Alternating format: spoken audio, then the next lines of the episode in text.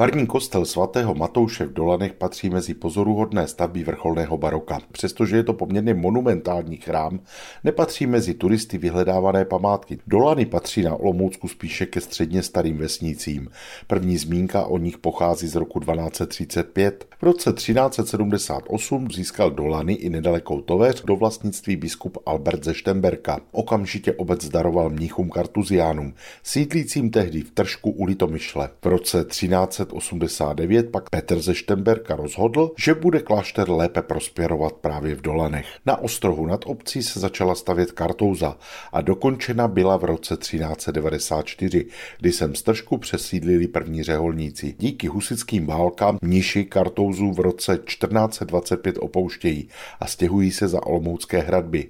Přesto jim obec patřila až do roku 1782. Současně se stavbou kláštera bylo zahájeno i budování konventního kostela. Ten stával přímo v areálu Kartouzy a byl zbořen spolu s ní v 15. století. Mezi lety 1711 a 1714 byla z popudu řádu na troskách dolanské Kartouzy vystavěna barokní kaple svatého kříže.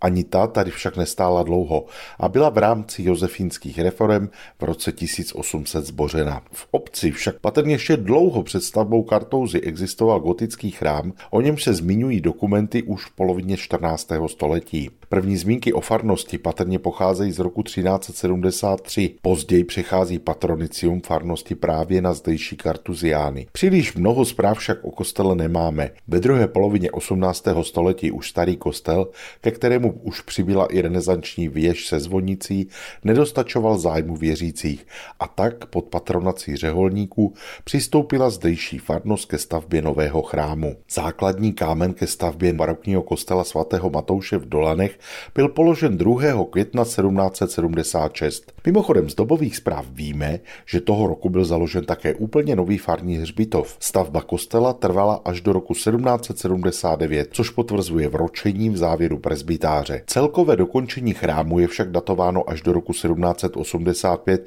a vysvěcení kostela proběhlo ještě později, 17. května 1801. Stavitel kostela Václav Beda pocházel z Litomyšle, ze stavitelské rodiny a je považován za jednoho z posledních stavitelů respektujících barokní styl.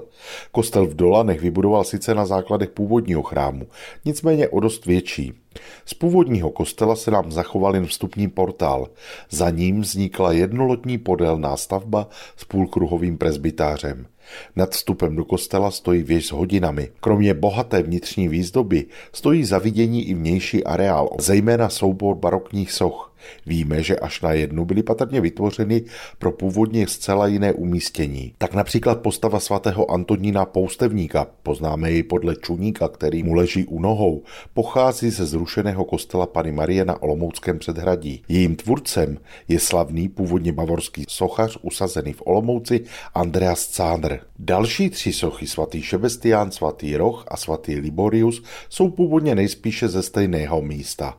Byť důkazy proto chybí. Dvojice řádových svědců nejspíše také nebyla vytvořena pro dolanský kostel, ale odkud pochází se neví. Tak snad jedinou původně dolanskou sochou je ta svatého Floriána. I ona však má své tajemství, neboť přestože vypadá jako Cánerovo dílo, datována je do roku 1729, kdy sochař teprve přicházel do Olomouce. Pohlednici z kraje mezi Pradědem a Hanou, tentokrát z Dolan od zdejšího kostela svatého Matouše, vám po vlnách Českého rozhlasu Olomouc poslal Mirek Kobza.